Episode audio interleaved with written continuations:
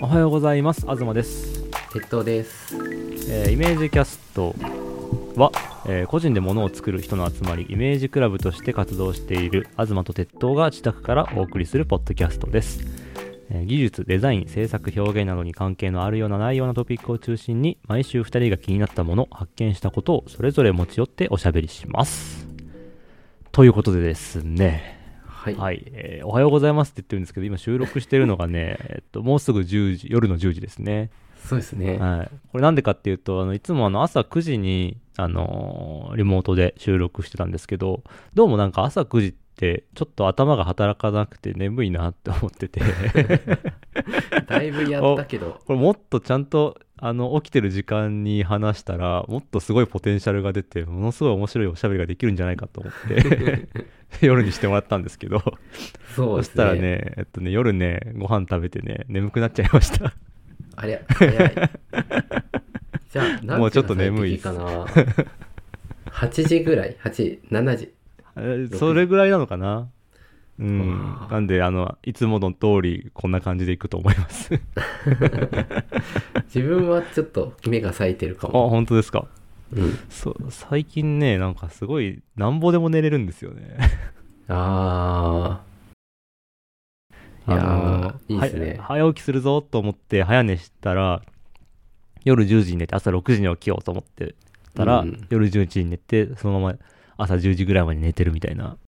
ーあ。確かに起きる時間は正直変わんないですよね。早く寝ても。そういやなんかねあの起きる時間すごく早くなる時もあったりああ。ダメな時もあったりでほうほうほうなんだかよくわかんないですけどもしかしたらその前日何時に寝たかっていうのもあるけど他の要因としてさらにその前々日とかなんかあこう過去3日で累計睡眠時間どれくらいかみたいなのでなんか朝ピシッと起きるかどうかが決まってきてる気はしますね。あ。なんか、確かに説、一説で、なんだっけ、ある日にこう、早起きしようと思ったら、一番かいい方法は、その前日に早起きすることだ、みたいな。まあ、それ、でもなんか、へーって気もしたけど、なんか、あのー当たり前のことを言ってるような気も して、あんまり納得できなかったけど、まあロジックとしてはね前日に無理やり早起きしたら、夜ね眠くなるのが早くなるからそのまま、うんあのすんなりといい睡眠をとって朝パチッと起きられるよっていうことかなまあ確かあんまり覚えてないけど結局リズムがうんぬんということでそういう話だったと思あうーまあ当たり前だけどまあその通りなんだ よな当たり前すぎて誰も言ってないことを言っただけのような気もするはいという感じの、えーイメージキャストいつもの通りですが、えー今回は最後に少し大事なお知らせがありますので、えーぜひ最後まで聞いてください、はいぜひぜひまあ大事なお知らせ以外はあのいつも通りダラダラとしたお話をしようと思ってるんですけど、うん大大事事じ 大事じゃないお話をね30分間繰り広げて今ありますけどもそうですね最近どうっすかこんな漠然とした質問ないと思うんですけ どそれで言うといやはいもうね、あのね変に今日はちょっとテンション高めな日だったんだけど、はいはいその理由は昨日なんか仕事納め的なあだったというあはいフリーランスのプログラマーとしてのお仕事がなんかそうおさ仕事納めおかしいななんかいろいろ納品して、はいえーちょっとひどい時はこう5個ぐらい同時にやってたかおらおおなんか毎週1日分ずつしか時間取れないみたいなあ感あじそっでか結構しんどかったんですけどあのまあねピークをうまくこうずらしつつあのパワーを使い分けてようやく終わりが見えてきたというまああの一山は越えたっあおていうぐ疲られい様ですですなので非常にほっとしているんですがルンルン気分ですねうんそれでなんかそうすると、はいこうキックスターターとかで頼んだこうまだ届いてないものがあそういえばあれ届いてないなとかっていう 風にあの自分のために使うなんだろうそういえばこれ楽しみにしてたけどまだなんだろうこれ遊びたかったけど遊んでないなっていうこととかを、うんこういろいろ思い出してちょっといいろんなことしたいなっていう気持ちあいいです ね。だんだん自分のためにいろいろやるそうですね。余裕ができてきたという。うん、やっぱ自分のために使う時間は貴重、貴重っていうか、大事だなって改めて思ってま すね。大事ですね。なんかそうです、ね最近また変わったものをバックしてましたね。あ、デブタームのことですかはい。そう、デブタームは ね、いいデバイス。デブタームって、あの、太った、あの、期間って意味じゃなくて、あの、デベロップメントのね。そうそう、デブですね DEV はい。の、で、タームは、あの、期間のタームと多分続き一緒だけど、ターミナルっていう意味だと思われます。で、その名前で、なんか変な、なんだろう、パソコンなんですけど、はい。 3万円ぐらいの Linux の、えーパソコンで、うーん、なんて言ったらいいのかな、すごい古いコンピューター、モニターとキーボードが一体型になってるようなコンピューターのような見た目のはい。おもちゃっぽい、なんかコンピューターなのに APXY と十字キーがついてるっていうような、ゲームなのか、コンピューターなのか。そうそうあ、見た目的に、にはなんか昔のワープロみたいにも見えるし。うん、ワープロに近いかな。うんで、しかもプラモデルみたいになんかバラバラで届くらしいんですよね。へえ。っていう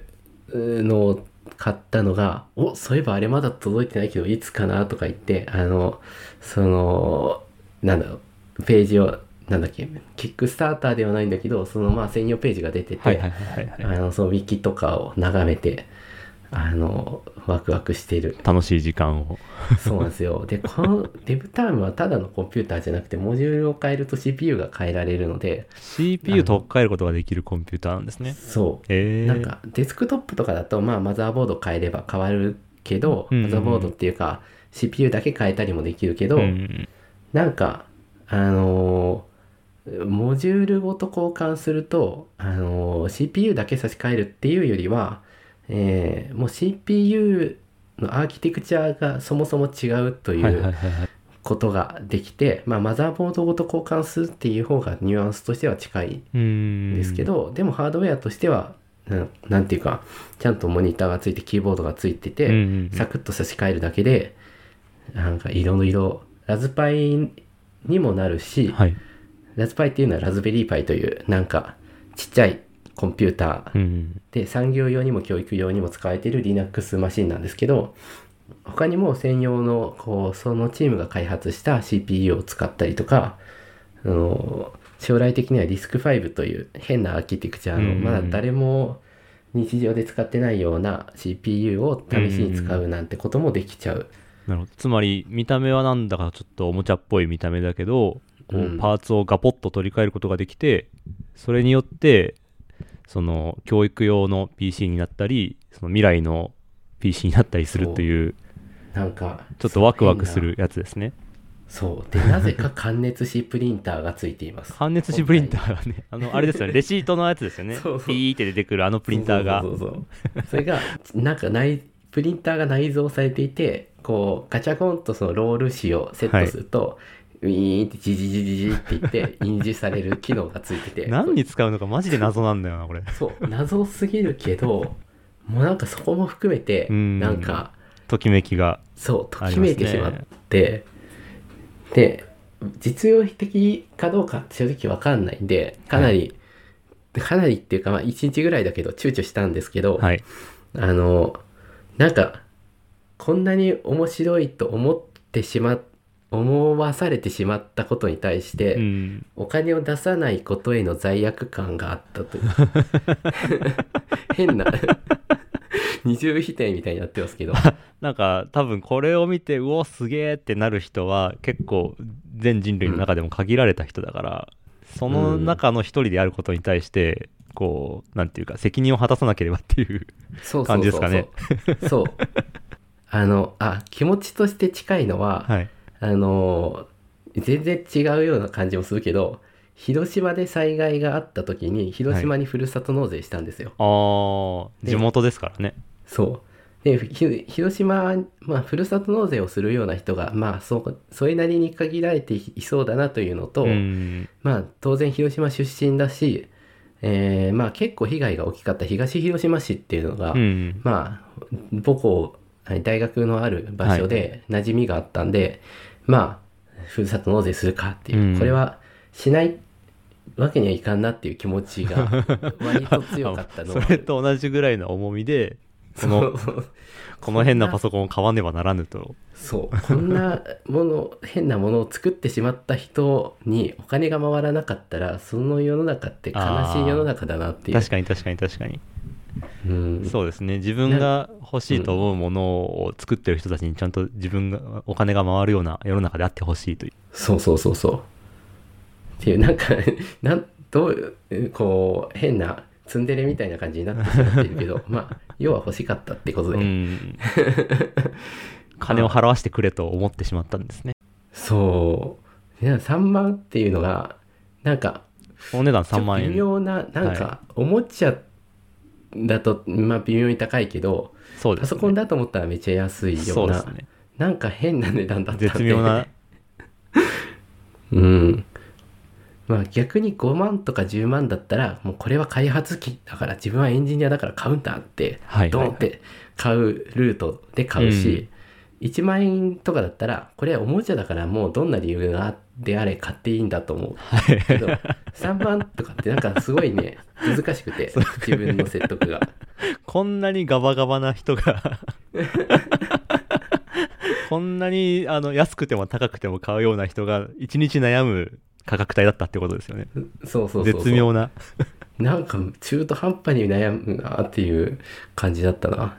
で、なんか悩むついでで言うと、はいなんかね、もう一個悩んで、一日悩んで今日買ったものがあるんですけど、おおそれは、あ、ちょっと待って、名前、えーっと、あ、マジョリカ・アイリスっていうおもちゃなんですけど、パッと見、えー、なんだろうな、魔法のステッキのすすごいファンシーな、うんなんか魔法少女的なアニメに登場するものをはいおもちゃメーカーが、あのー作ってトイザラスで売ってるようななんか、まあ、ピンク色のステッキなんですけど、まあ、実際タカラトミーだったかなあそうななんんでですまあおもちゃとして売られているけど定価が1万円でおお売り値が今1000円なんですーよめちゃめちゃ値落ちしてますね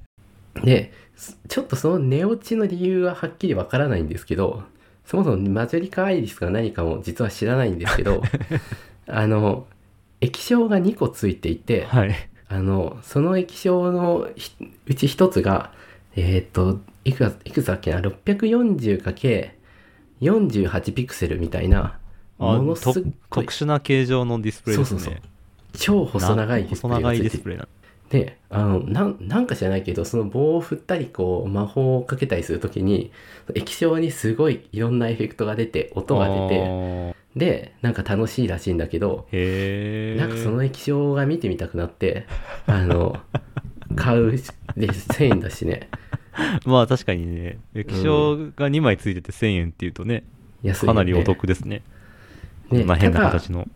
そうそうただちょっと恥ずかしながらこうバタバタ仕事してる間にもう1月2月の間にいろんなエンジニアが分解して、はいもうどうやってハックするかっていうのはあ一通り出揃っちゃってるんですね、あじゃあエンジニア界隈では割と話題になってたんですねらしいこのマジョリカ・アイリスはそうそうマジョリカへーあ、ま、あマジョカア魔イリス女化あ魔女化アイ リスマジョカアイリス解析まとめとかがあっ て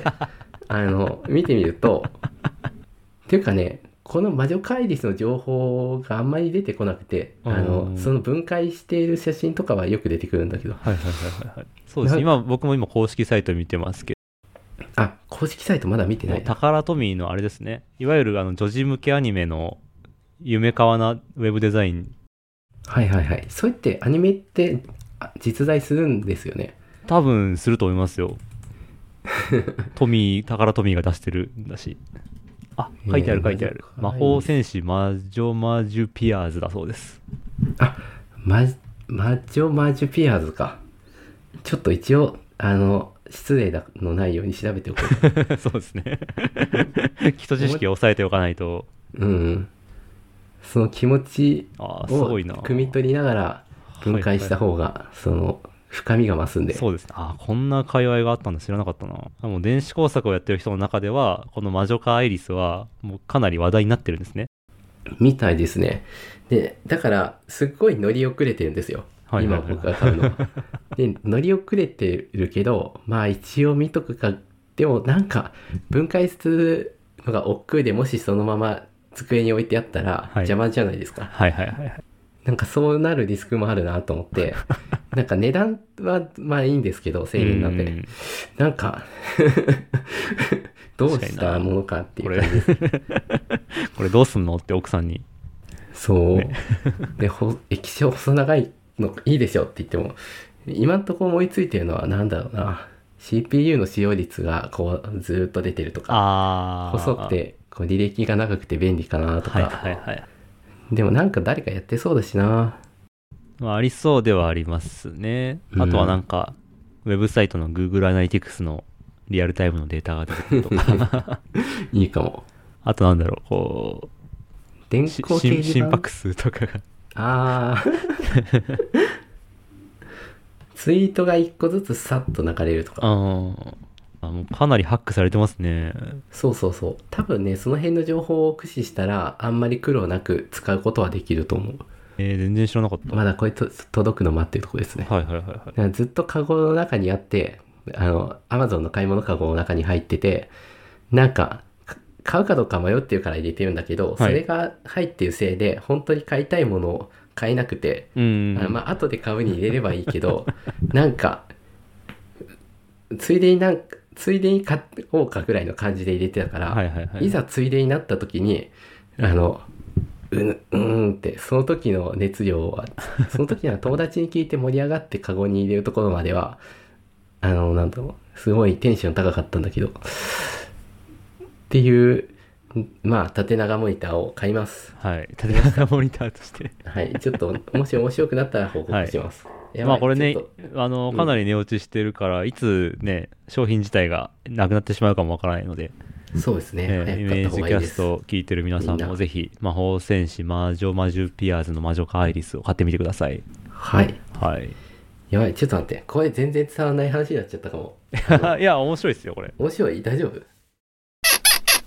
ごめんもう一個縦長モニターの話しますあ、はいはい。縦長モニターといえばの話。そうそうたなん何の話してるのか分かんないけど、まあ、デブタームもね妙に横長のモニターでなんかああ、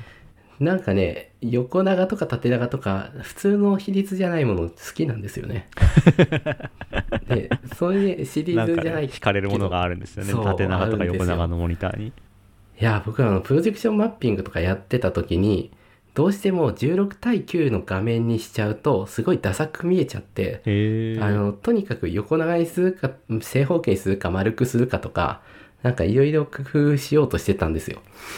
で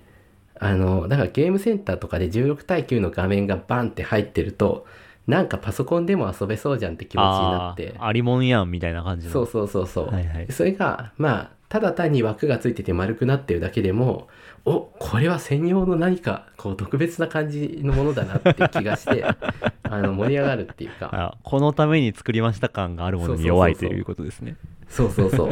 で、ちょっとそれでゲーセンの筐体で良かったのが、えーっと、2画面、な DS みたいな感じで2画面構成になってるんだけど、はいはい。上がまあ特殊な比率で下に小さいモニターがあって、よく見たら1枚のモニターに映ってるけど、枠がただ分かれてるだけだった。おお、2画面あるように見せかけて、1個のディスプレイを枠で区切って、そういうふうに見せてそうそうそうっていうへなんーか丸い画面だったかな、下は。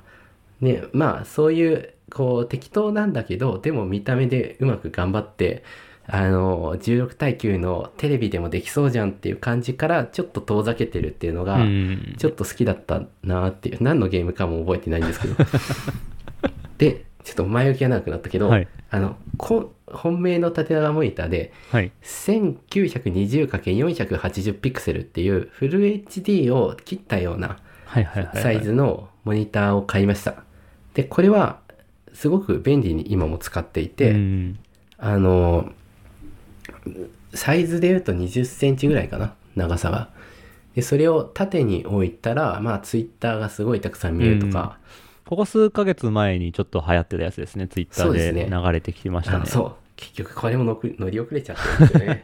あのだからいやでもちゃんと買ってやってる人はね、そんなに多くない です。まあ、これであは、の、いわゆうるん追廃無形液晶という言われ方をしてて、まあ、非常に縦に長いディスプレイなので、それが、こう、ディあの、ツイッターを、タイムラインをずっと表示しておくのに、まあ、向いてるということですよ。そうですね。で、液晶自体は7000円で売ってて、ちょっと三脚とか買って取り付けたので1万円ぐらいだったんですけど、はいまあ、うーん、コスパがいいかっていうと、まあ、正直1万円あったら普通のモニターまあ、変えちゃう。買っちゃうから、まあ別に、 うん。むしろた割高なんですけど、はい。なんかこう、気持ちが盛り上がるっていうか、専用モニターで、しかも16対9じゃないやつが、なんかあるっていうのがまあ、嬉しくて、変な形のモニターがあるっていう。そうそう、目の前に専用の変な形のモニターがあ って、そこに常になんか出てるっていう。はいはいはいはい。で、自分はなんか、まあ、ターミナルコマンドとか打つことが多いから、うんそのコマンドの画面を出してたりとか、まあ、スラックとかも結構読みやすいかな。ああ、いいですね。うん何かと生きる場面があるんですね。そうなんですよね。でこう常に表示しておくのに向いてるというかまあ普通にモニターに出してたら他のウィンドウが前に出てきたりいろいろあると思うんですけど、はいはいはいはい。まあ、独立したモニターだとうんなんか割と常に出しておくのが苦痛じゃないっていうか、いやそれであスラック専用モニターみたいな感じですね半分は。ああ、結構普通に良さそうですね。良いですね。うん。でまあさすがに狭いんでちょっと画像が来た時とか動画がポッと来てそれ確認する時とかはまあちょっと出すんですけど、うんうん大きいモニターにでもまあ普段なんとなくこうチラッチラッと見る時に縦長モニターでこうこっち向いてるっていうのは割と心地いい感じはしますね。ちょっと眺める用とかうんですよね。あこれでまあどっちかというとこれ買って面白かったから他の縦長モニターでマ ジョマジョリあーマジョッカアイリスを 手を出そうというああ、なるほど。 どよよりり万逆でしたね、よりコアな方向性に行ってますね。そうですねかなり縦長の用途が限られてくる。もっと細いどこまで細くしても使えた 使えるんだろうってまあそのうちなんか幅4ピクセルとかまあ4は無無理かなもう8ピクセルぐらいあれば文字は表示できるからあ8ピクセルかけ1000とかないかなとか思うんですけあ、ど、めちゃめちゃた長 い、すごい長いやつ。なんだろうテープみたいな。何に使うんだろう。何に使おうそんなのがあったら、うーん、なんだろう残り時間が出てるとか。ああ、それはいいですね。あの、仕事してる時に残り時間が、あの、バーになって、あ、ありかもな、意外と。で、まあ、いろいろこう組み合わせるんだったら、こう、ちょっと通知がある時だけバーの色が変わるとか、いはいなんか、情報量少ないけど、その分、こう、ちゃんと見なくても、周辺視野で確認できるぐらいっていうのは、いいかもしれないですね。あとなんか、あの、体力ゲージにして頭の上に乗せたいですね。なん か、ゲームに出てくるあの敵の体力ゲームジみたいな感じはいはいはいで、はいその日のあの睡眠時間とか、ご飯を食べた量とかをもとに、残りの体力が換算されて、こうおなんかー 表示されてえて、それは誰が見るようですか それはあの一緒に仕事してる人が見て、あ、この人はちょっと体力もうしんどそうだから仕事振るのやめようみたいな。なるほど、なるほど。いや、それはいい。あ、この人はもう前日バッチリ寝てるからガンガンいけるなみたいな。いやーなんかそうやっていやー明日あんま仕事したくないからあんまり寝まいかなっていう ことになるのかな体力自分でちゃんと削って。うんあそれでも体力のある状態で出社するとそのいつも皆勤賞みたいな感じでちゃんと体力がある賞でこうボはいはいーナスが多いとか、それハックして使う人増えるんだろうな。そうですねでも昼休憩の間に妙に体力使ってる人とかいたら休憩はちゃんと休めって怒られるのか ななんか前昔誰だったかな野球選手ではいこう、休日にゴルフ行ってたら監督がちゃんと休めって怒ったみたいなへエピソードーを聞いたことがあるけど、おまあー野球選手だからまあそうなのかもましあ、れなもっいけとどもかもしれないですね。まあ体力確かにってうんでも体力ゲージがいいです ね細長いっていうのはないからあ用途がないから存在しないのか、うん。物がないから用途が開発されないのかどっちなのかっていうのはちょっと興味ありますねあああったらあったでいろいろ使い道はありそうな気はするけどそうですねまあでも今のところそんなにこうそういう細長いものをだ細長いディスプレイを使って出すようなものがないっていうのは確かにあるなうん何に使えるかなまあ柔らかいか硬いかでだいぶ変わりそうだけどまあ硬い前提だとうーんまあそう言われてみれば思いつかない いうんや買わない方が良かったかな あでもタッチバーは参考になるかななんか MacBook のタッチバーって液晶になってる画はい面はいはいがはい、はついい、てると思うんですキけーど、ボードのところについてるやつですねうんあれもうないんじゃなかったっけいや、えっとね、あまだあるんで新ししいたっプけロはまだある。あそうなんだで、エアーにはついてないけど、ああだからあんまり評判良くないですよねうーん、なんかね、あの、ちょっと悔しさを微妙に感じていて、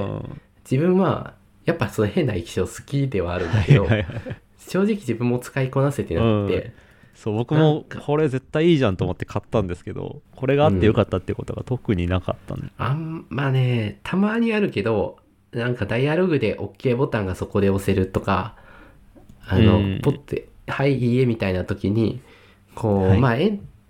はいだったらエンター押せばいいけど、いいえの時に、えっと、コマンド D だっけなんだっけみたいな、はいはいちょはっいとショートカットがわかんない時にうん、手元でパッと押せる。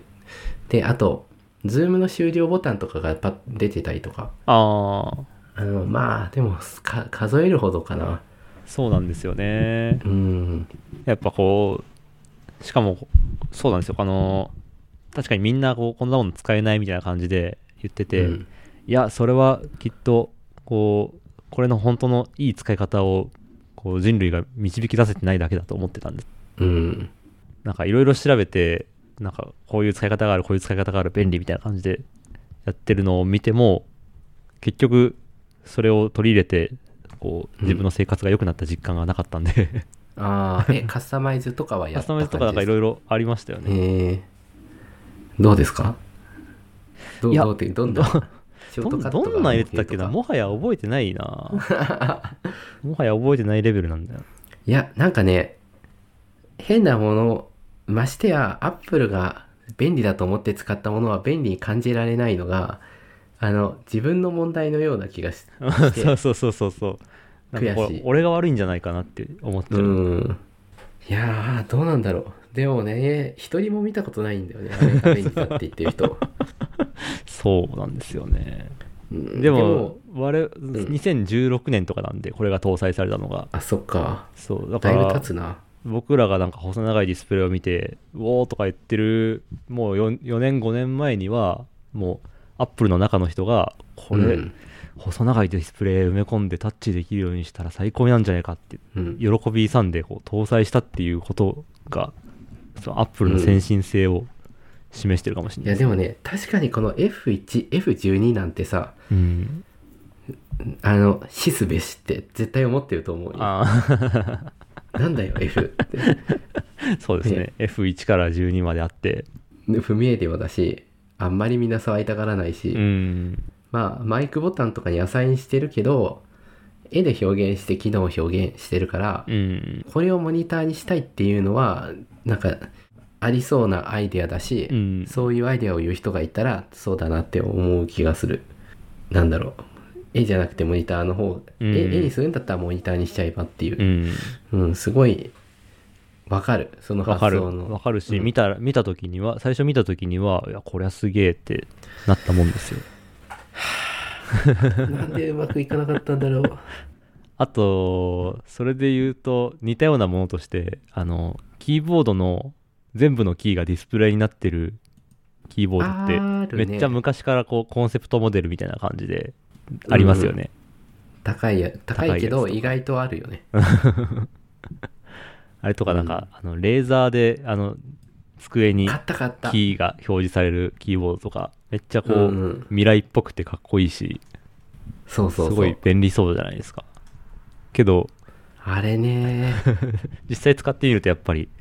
普通のキーボードでいいやってなっちゃうんですかねうんままあ強いて役に立ったことがある時っていうとはい。なんかプロジェクションマッピングがまだあんまはそんなにメジャーじゃなかった頃にはい。遊びでマッピングをやってた時があるんですけど、うんそのなんていうかパソコンとかガチャガチャ置いてる机にそれを混ぜて混ぜておくと、はい。すごいことしてるっていうふうになんか思ってくれるん ですよ一ああ。般の人向確かけ にには確かに確かに。いや、すごそう感出ますよね。うんいやーでも誤操作が怖くて結局それで物をうっかり置いて 本番では使えなかったというう。んなんかえっ、とねその時はね一応使ったんだけどどうしたんだっけな最新の注意を払って使ったような気がするあでもそんなリスクを持ち込むのはおかしいなとー今思うけど、そうですね。見た目のね、凄さのために、うん。いやそんなことーもあった。ありましたね。でも最近も証拠にもなく変なキーボード買っちゃったんですけど、なあんか全部タッチパネルになっていて、はいまあ、ドングルを挿して遠隔操作、遠隔っていうかまあ単なる無線なんですけど、ーはい。無線のトラックパッドと思わせて、はい。えーっと、ボタンを押すと、パッて光って、あの、キーボードになるんですよ。めっちゃかっこいい。で、キーボード、光るキーボードになって押す押すと、まあ当然キーボードとして聞いて、はいはいはい。あの、で、スイッチ切り替えるとタッチパッドとして、結構デカめのタッチパッドだから操作しやすいんですね。うーん。で、それで、あの、現場とかでパソコンが離れたところにあって、で、コントロールするときいいじゃんってやってみたら、キーボードモードとマウスモードをうっかり間違えて、キーボードモードでなぞってしまって、なんかファイルが消えたりして。で、あってなって、ああうん、今いつ消えたのかもよく分かんなかったからしょうがなくだからバックアップから戻したりしたんだけどあ。 なんかね、そういう、そういうキャラいますよね。 なんか、あの、アメリカの映画とかにそういうキャラいますよね。そうなんか。い やーやっぱね一番いいのは普通のロジクー ルの普通のなんか安いキーボードがはい一番なんか良かったりして、あなんかいやーでもたまにそうやってこけながらも新しいものは買う方ですねあ。いやーでも挑戦する気持ちは決して折れてはいないという。そうですねじゃあ次もまた変なキーボードが出たら買キうーとボ思いードま買っすちゃうんだろう な。いやー今日はなんかガジェット会になっちゃいましたね。お知らせの方入っちゃいますかあそうだねお知らせ、はい、あのーじゃあ、えー最後になったのでお知らせです。えっ、と、次回なんとですね、えー素敵なゲストの方が、えー来てくださいます。はいはい。えー、糸井重里さんです。はい。いやー、嬉しいですね。はい。 あの、どうしてなのかはわかんないですけど。い、あの、聞き間違いではないですね。いち糸井重里さんですね。えーはいゲストとしてですね、あのツイッター Twitter で、あの、出てみませんかとおお声掛けしたところ、 あの、快諾いただきましてですね、えいやーーイメージキャスト第27回とか8回とかそこら辺にして、えーものすごいえー大物のゲストの方に来ていただくことになってしまいました。もう、大変恐縮しながらいやも。めちゃめちゃ緊張してますね、すでに。 っていうか、あのー前々回のタイトル覚えてますかえ、なんだっけ言葉の世界で生きると嘘の人生を送ることになるっていう タイトルでやべ、でやっ音たが出たかもやった直後に、えー言葉の世界のラスボスみたいな人が まあね。来てしまうというですね、でも言葉の 世界も嘘の世界も言葉によって生み出されているものだから、 ちょっとよくわからなかった